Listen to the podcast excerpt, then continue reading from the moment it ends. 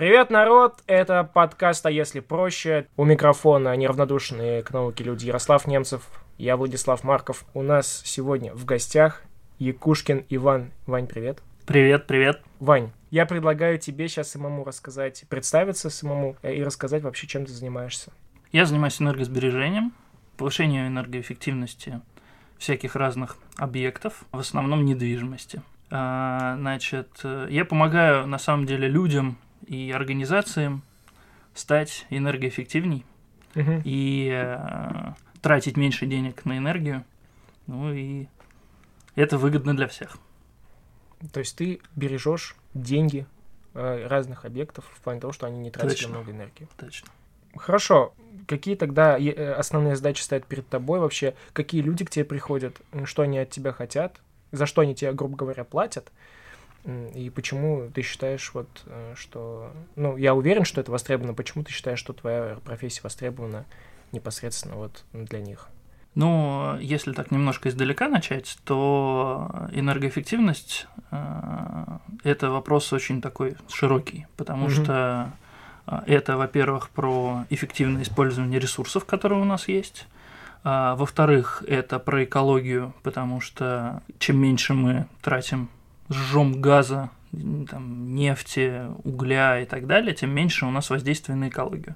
Что сейчас такой довольно серьезный тренд, и много людей в мире э, понимают, что ну, нужно да, да. в эту сторону двигаться. Недавно даже, кстати, смотрел на Нетфликсе документалку, где говорят, что из-за того, что человек много сжигает топлива, глобальное потепление, животные там, умирают, пингвинам плохо и так далее, и так далее. Зато у нас тепло, наконец-то зима, наконец-то я не умираю от холода. Это тоже про глобальное потепление и про экологию, скорее всего. Да, последнюю зиму в Москве посмотреть, так это вообще, что это было? Это была Европа какая-то. Это, да, Европа. И вопрос такой есть, насколько полезен час земли, который ВКонтакте приходит мне уведомление, и я как эколог, как ответственный гражданин, выключаю свет. Если что, Ярик шутит, он не эколог. Сдали, да? Раскусили. На самом деле, в глобальном плане это капля в море, это миллионные проценты потребления. Вот. Но если с точки зрения привыкания людей к этому, то есть когда люди понимают, что они выключают свет и этим на что-то влияют, угу. это полезно. Слушай, возвращаясь к твоей специальности, расскажи, пожалуйста, вот э, о твоем последнем заказе, о твоем последнем проекте каком-то, где ты принимал участие, и вот что ты конкретно там делал, вот на конкретных примерах интересно узнать. Ну, один из таких крупных проектов интересных был э, сбор данных с э, счетчиков, с приборов учета, которые uh-huh. считают воду, тепло, электричество, газ. Uh-huh. Вот. Проект был большой в Казани. Вот. О, Казань. Да. Когда мы этот проект начинали, я неделю жил там, неделю mm-hmm. жил в Зеленограде, потом неделю опять жил там, у меня такая была, на два города mm-hmm. жизнь.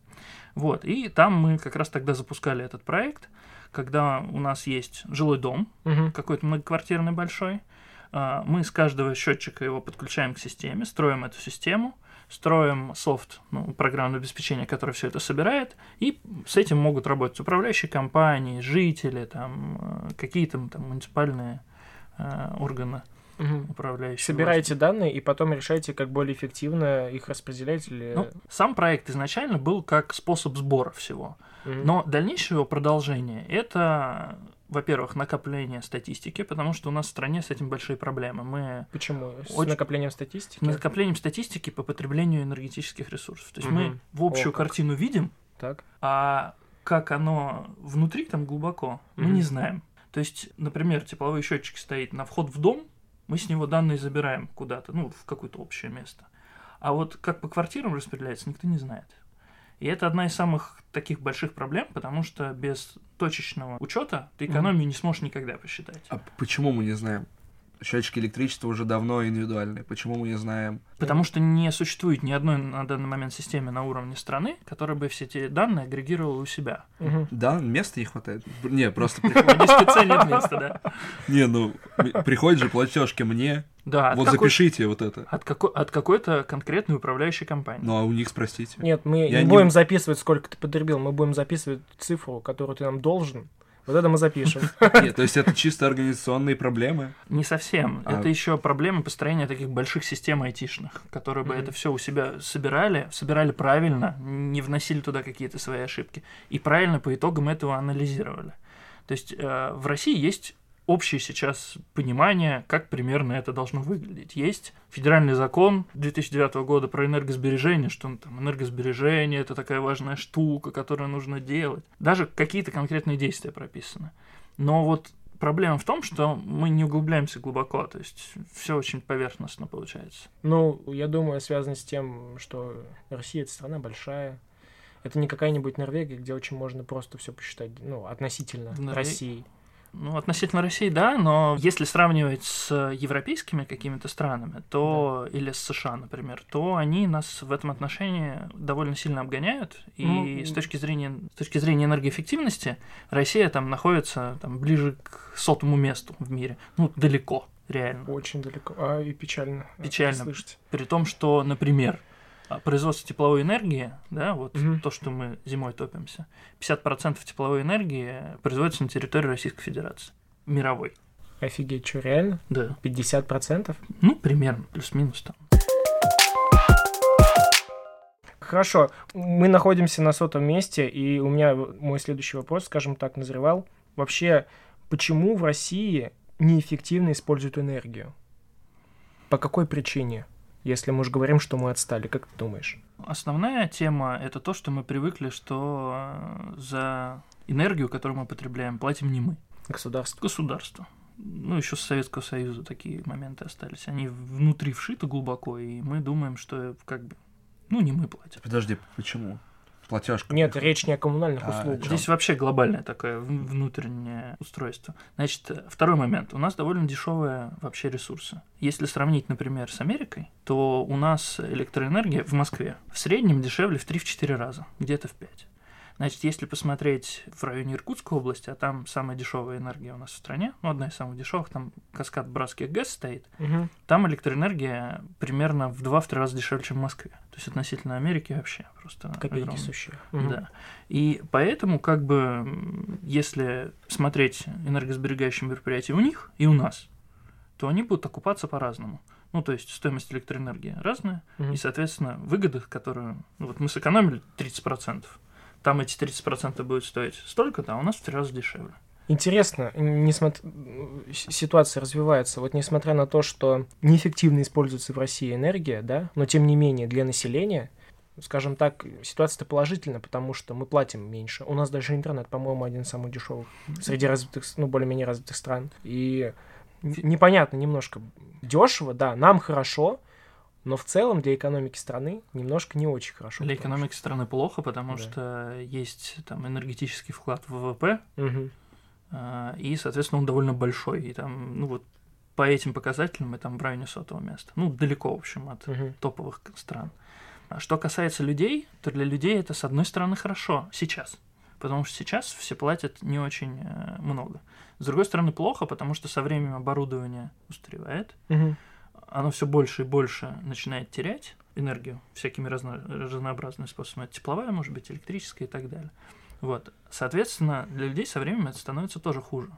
Плюс практически в любых домах, в частных, многоквартирных, на любых заводах есть потенциал сбережения. То есть все равно можно платить меньше.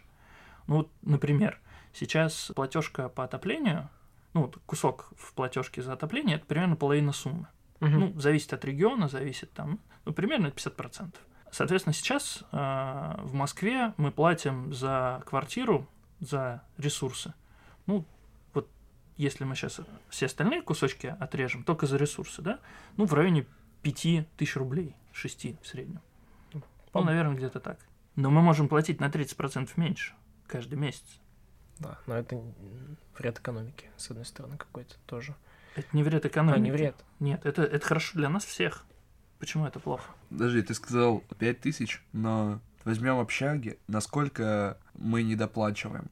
Небольшая информационная справка для слушателей. Мы с Ярославом живем в общежитии, и сколько мы платим, получается? семьсот, где-то восемьсот рублей. семьсот рублей в месяц. И у нас включен свет всегда, потому что так лампочка меньше перегорает, которую мы за свои деньги покупаем. Да, ну это... И воду мы можем тратить сколько угодно. Да. Во-первых, наверняка общага спонсируется институтом каким-то образом, да? Ну да. Вот. Во-вторых, мы не знаем, вот я не знаю лично, как там за ресурсы это все платит, как это по счетчикам, ну, то есть надо, надо смотреть, но в ваши семьсот-восемьсот рублей входит все. То есть это и тепло, и электричество, и вода. Да, кстати, и... отопление у нас еще включено. Это нормально. Да? Да. Отопление в Москве, ну вообще по России и в Москве в частности, отключают, когда пять суток подряд температура средняя каждого дня выше восьми градусов. Как только она будет выше восьми градусов, отключат. Как только, если она ниже... То есть она восемь с половиной стабильно держится? пять дней. Все, пожалуйста, пять дней. Отключайте. Замерзайте. Замерзайте. Не, да. восемь градусов... Ну, это не очень комфортно, но с точки зрения работоспособности системы это самая оптимальная такая считается mm-hmm. цифра. Интересно, кстати, этого не знал. Я думал, апрель, все, в- вырубаем. Плевать, да холодно, неважно вообще. Бывает, что они выключают, а потом включают, mm-hmm. когда там совсем все холодно. Или не выклю... вот восемь... пять дней держится выше восьми, но видно, что по прогнозу дальше будет просадка вниз. Они, скорее всего, не отключат. Все-таки адекватность в этом есть. Вот. Но вот чаще всего, ну, по СНИ, по, в общем, по государственным нормам, и в Москве, в частности, прописано, что это пять дней выше восьми градусов. Предлагаю поговорить о будущем. У нас сейчас есть разные виды энергии. Есть топливная энергетика, есть электроэнергетика, еще какие-то альтернативные виды энергии. Зачем будущее? За каким видом?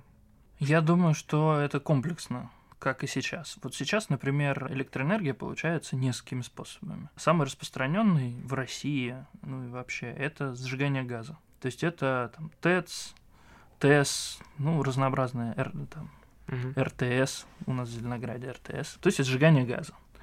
Другой есть вид, это атомная энергетика, да? То есть во Франции, в России она довольно сильно распространена. Понятно, да? Есть... Очень опасная. Я уже, когда посмотрел «Чернобыль», я прям такой, о, не, не стройте такое, не надо.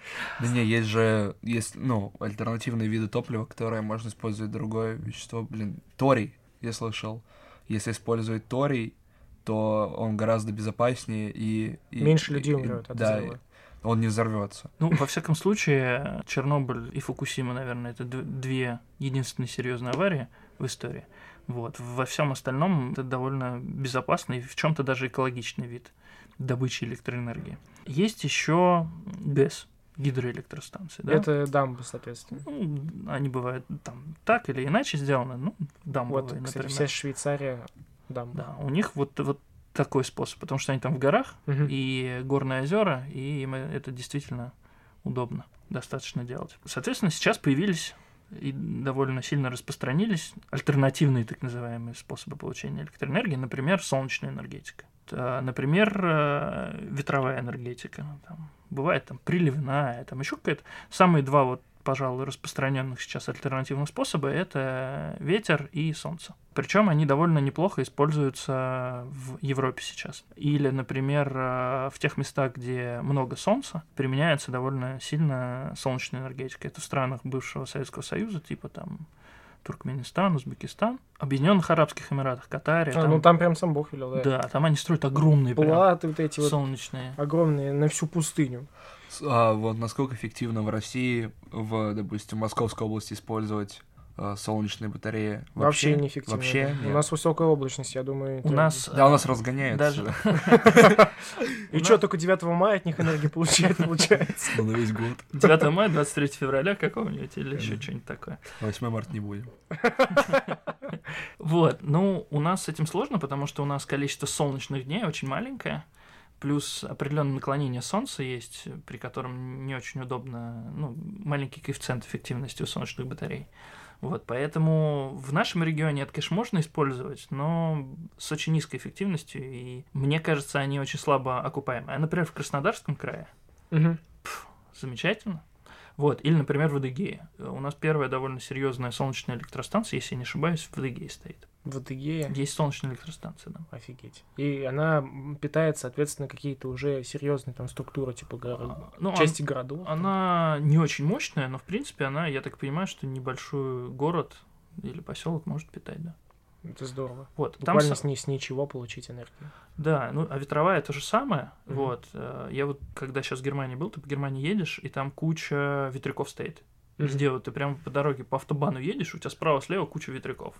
И у них были моменты, когда они там до шестьдесят-семьдесят процентов электроэнергии за день получали от ветряков и солнечной энергетики. У нас такое возможно, у нас в целом ветра-то как... Что с ветрами в России?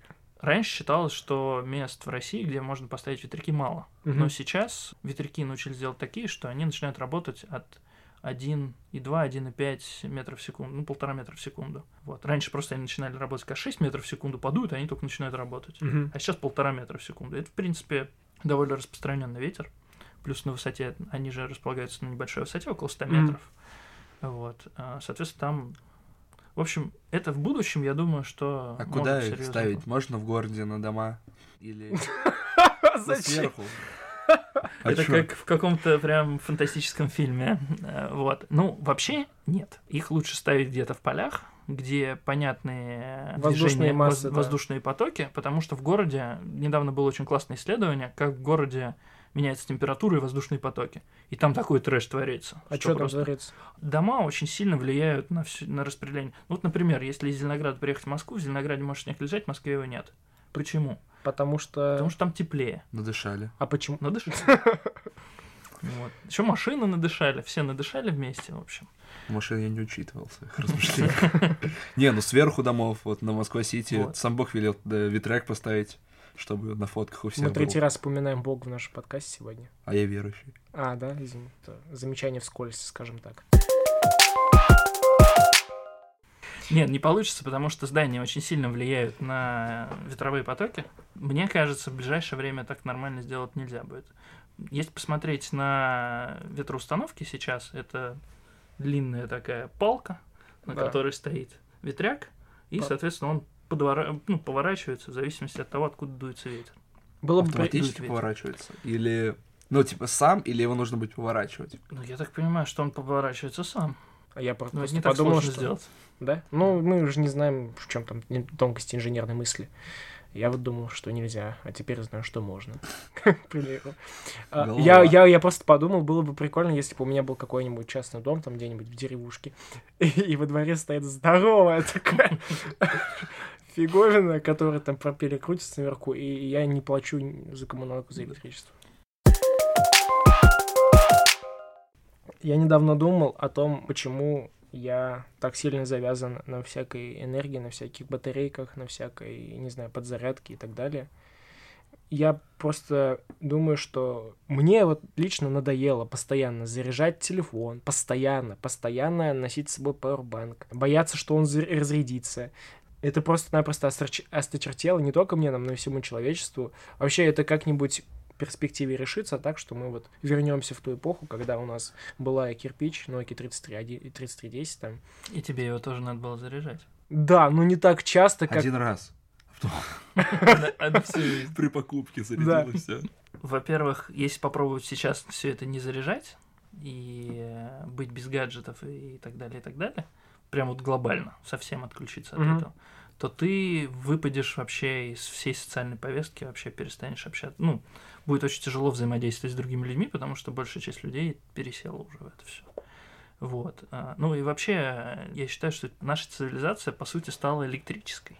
Ну, то есть, без электроэнергии... Вот сейчас отключи электроэнергию в городе, в доме многоквартирном. У тебя не будет не просто света, у тебя сразу не будет воды, потому что вода – это насосы.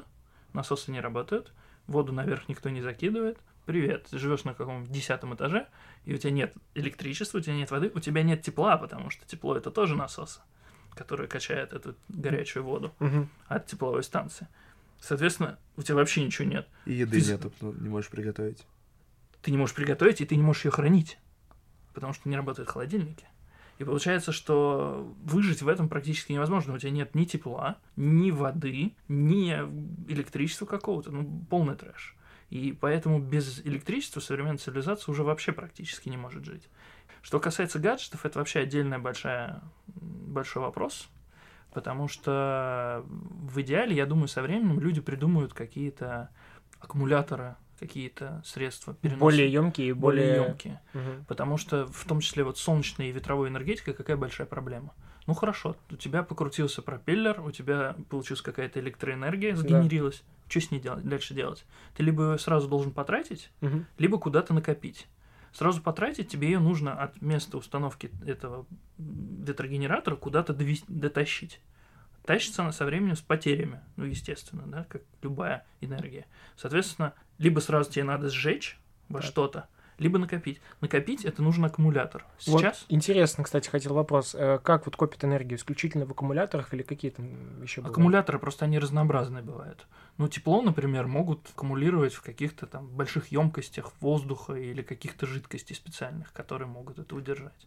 Аккумуляторы в основном используются сейчас химические. Это одно из самых распространенных способов. Это вот литий-ионный, как uh-huh. в телефоне, uh-huh. или ну, какие-то другие химические элементы, там никель-кадмиевые, например, которые раньше были, вот, и так далее. Ну, вот бывают разнообразные варианты. Я просто иногда задаюсь вопросом, если у меня есть, есть электроэнергетика, понятно, это аккумуляторы, батарейки и так далее, а все остальные виды энергии, это тоже, получается, в какой-то степени, это те, те же самые аккумуляторы, просто другие. Или я как-то не прав? Они, они э, могут быть другие по устройству. Ну, бывает не только химические, бывает там mm-hmm. можно хранить электроэнергию какими-то другими способами. Но принцип работы это примерно то же самое. То есть там между... Вот, например, как конденсатор, да, это такой вот самый, наверное, такой распространенный, понятный принцип. У тебя есть две подложки, ты mm-hmm. между ними запасаешь какое-то количество энергии. И потом, потом когда нужно... Потом, я... когда нужно, отдаешь. Mm-hmm. Все. Ну, оно примерно так и работает. Батарейки примерно так и работают. Там просто есть химические элементы внутри, Которые... как тот диод, mm-hmm. и, по сути, это тот же конденсатор. Насчет аккумуляторов новых видов. Сейчас телефоны вообще сложно стало заряжать. На ночь нельзя ставить. Как заряжать телефон? Почему нельзя на ночь? Ну, потому что, ну, я слышал, что это старый аккумулятор, и, ну, очень быстро, и он... В том плане, что он очень долго подключен к питанию? Да. Ну, насколько я понимаю, это не так. Почему? Потому что сейчас, ну, электроника за последние двадцать лет довольно далеко шагнула. И э, это очень просто регулируется с точки зрения там, процессора, который у него внутри есть. А, а, ты, можно... а, ты, а ты что, ночью? Я, я не заряжаю телефон ночью. Я утром встаю Зря. пораньше. Зря. Как ты неудобно Нет? живешь с своих да. предубеждений глупо. Да. Мне все куча раз кто-то говорил, типа, нельзя на ночь ставить, кто-то говорит, можно. Все разные информации. Кто тебе говорил? Бабушка? А я... Нет. А кто? Ну, друзья люди. Такие же? Да, они такие, мы все... О, такой вопрос. Вань, ты, как ты считаешь, очень много изобретений сейчас, связанных с энергетикой и так далее, конкретных продуктов. Э, назови твои топ три каких-нибудь изобретений, устройств и так далее, которые помогают нам более эффективно использовать нашу э, энергию. В бытовом плане, может, даже в коммерческом каком-либо. Я вот просто думаю, что пауэрбанки, когда появились пауэрбанки, это настоящий бум. Это настоящий бум в плане того, что люди... У людей появилась та самая Nokia тридцать три десять, просто... Ну, ее функционал в плане долгой зарядки, просто это все в смартфоне, и большой аккумулятор ты отделил от телефона для того, чтобы было удобнее потом. Не искать постоянно зарядку. Блин, Ой, точнее, а... розетку. Это вынужденная мера, когда телефоны просто начали держать. У меня телефон день не держит. Он, ну, если его сильно использовать, он mm-hmm. весь день не выдержит. И нужны, нужны были аккумуляторы. А до этого Nokia тридцать три десять, у нее же маленький аккумулятор, там сколько? шестьсот Но это сопоставимо с теми, с, с теми э, ну, потребностями, которые... Ну да, там потребляющая часть-то была маленькая. Ну, поэтому они просто появились, потому что телефоны начали, ну, перестали держать. Поэтому... Я, я в контексте последнего десятилетия говорил, что вот пауэрбанки — это какой-то в плане продукта мирового, это бум, я считаю. Ну, с точки зрения, например, аккумуляторов, там за последние лет двадцать ничего прям супер нового придумано не было, угу. но при этом с точки зрения... такого применения, они шагнули вперед, по сути. А что они сделали такого, чтобы им удалось это сделать? Шагнуть ну вперед? Вот каких-то прям прорывных таких технологий я не знаю, что конкретно они улучшили. По сути, может быть, какие-то с химической точки зрения жидкости mm-hmm. внутри они улучшили. Может быть, еще что-то такое. Конструк... Конструк... Конструктив как-то mm-hmm. улучшили, решение, да, но как бы вот прям так не знаю. Довольно сильно подняли за последние годы э, солнечную, КПД от солнечных панелей. потому что раньше там ка пэ дэ было на уровне два-три процента, и понятно, что это как бы нерабочая история даже в солнечных регионах. Сейчас ка пэ дэ может быть там до тридцать процентов, и это уже хорошо. То есть тридцать процентов поступающей на нее энергии они преобразуют в электрическую, и это круто. Вот. Опять же, те же ветрогенераторы, да, раньше они работали там от десяти до шести метров в секунду, сейчас mm-hmm. могут работать от полтора метра в секунду. То есть раньше их можно было поставить только там, где прям обалденно дует, на берегу какого-нибудь моря. Сейчас можно поставить практически везде, при желании.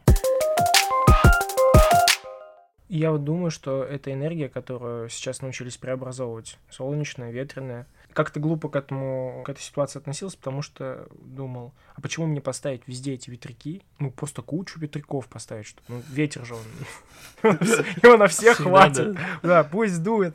И не придется тратить там какие-то, не знаю, нефтяные запасы. Просто пусть ветер дует всегда. И все живы будут, и пингвины там всякие и так далее. Ну, и тогда и нефть никому быть не нужна. У нас есть люди, которые заинтересованы в том, чтобы она была нужна. А, вот. Ну, и, то есть учитывая мас- тот факт... Учитывая, что наша экономика целиком и полностью почти что держится на нефтяной промышленности и газе, да, то да, соответственно, в России эта ситуация невозможна, но вот... Со временем, я думаю, что возможно, потому что так или иначе рулят комплексные подходы. Везде. И, ну, практически везде. И невозможно, ну вот окей, мы будем, не будем развивать альтернативные способы, мы не будем развивать электрический транспорт, например, да? Так. Мы не будем развивать дальше вот эти все альтернативные способы, а будем добывать нефть, жечь нефть, газ там и так далее. Все остальные научатся с этим работать. Когда у нас нефть, газ закончится, что мы будем делать? Покупать у всех? Строить заново инфраструктуру? Ты, ты назвал транспорт, как думаешь, сколько, ну, перейдет ли человечество, ну, допустим, Россия. Россия на электротранспорт. Целиком? Да. Практи... Конечно, ну, допустим, да. девяносто процентов. И сколько времени ты даешь на это, если да? Я думаю, что целиком, если перейдет, то лет через двести, и то не факт. Плюсую, да. Потихонечку переходить все равно будет. И э, исторически же есть электрический транспорт, типа электричек, поездов, трамваев. Троллейбус куда-то пропали. Не пропали. В Москве, не пропали, есть. есть. В Москве но есть очень троллейбус. Мало. Не, довольно много. Да. Вот. Мне казалось, их меньше стало. В связи с чем? Просто начал меньше. А, гораздо. Есть электробусы появились. Вот, но, появились да. электробусы, да, появляются электрические машины. Ну, как-то, как-то в эту сторону мы все равно двигаемся, хотя очень тяжело. А возвращаясь просто к нефти и газу, например, мы же огромное количество, откуда деньги зарабатывает страна. Она продает ресурсы, да? Угу. Газ продает в Европу. Или там нефть продает куда-то еще. Там, например, там, газ продает в Китай. Ну вот Европа, например, у нее есть альтернативные сейчас способы, типа солнечной и ветровой энергетики. У не... И, например, они еще био всякие материалы сжигают, типа там торфа там, и так далее, и так далее. У них есть уголь свой, который они тоже каким-то образом используют. И потихонечку газ, газ замещает уголь, а газ замещается альтернативными способами со временем, ну и доля его снижается потихоньку. В Китае, например. Китай один из самых загрязненных вообще районов на планете. Почему? Я, кстати, вот, потому что, не знал. Потому что огромное количество промышленности в Китае да. разнообразной. У них там угля очень много, насколько знаю. И плюс они вот потребляют это. Уголь. То есть угу. им для этой промышленности, во-первых, промышленность выкидывает всякую гадость в атмосферу. Это во-первых. А во-вторых, ну над крупными городами в Китае смог прям висит.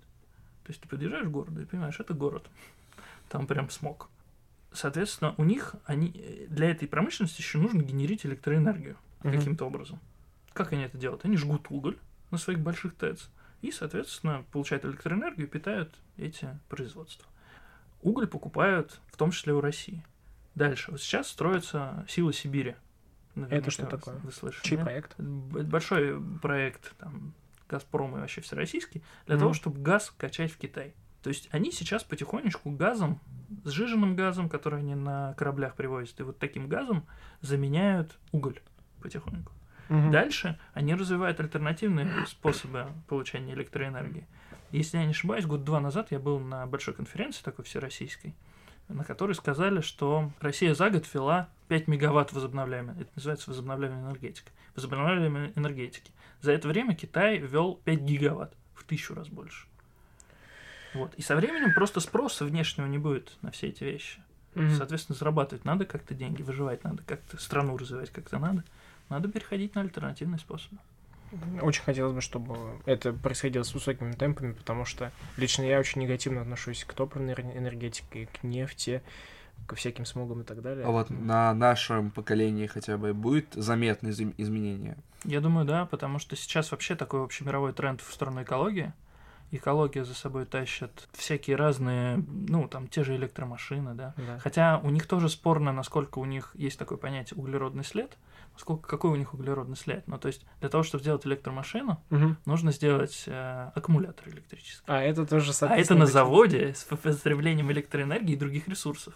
Воды, например, в огромном количестве. Ну, я думаю, что если бы это была такая обычная машина, она все равно в перспективе выдала бы больше за всю свою цикл использования вот. газов, чем вот это вот, вот производство. За, за эту всю историю сейчас очень сильно бьются, все считают, и как бы считается пока, что электромашины в этом отношении экологичны. То есть Маск, то есть он бьет в правильную точку? Он в эту точку бьет, он развивает именно в эту сторону. И вроде бы это правильно. А как вот на самом деле, это очень сложно посчитать. Насчет экологии такой вопрос, ну, может быть, он еще у кого-то есть.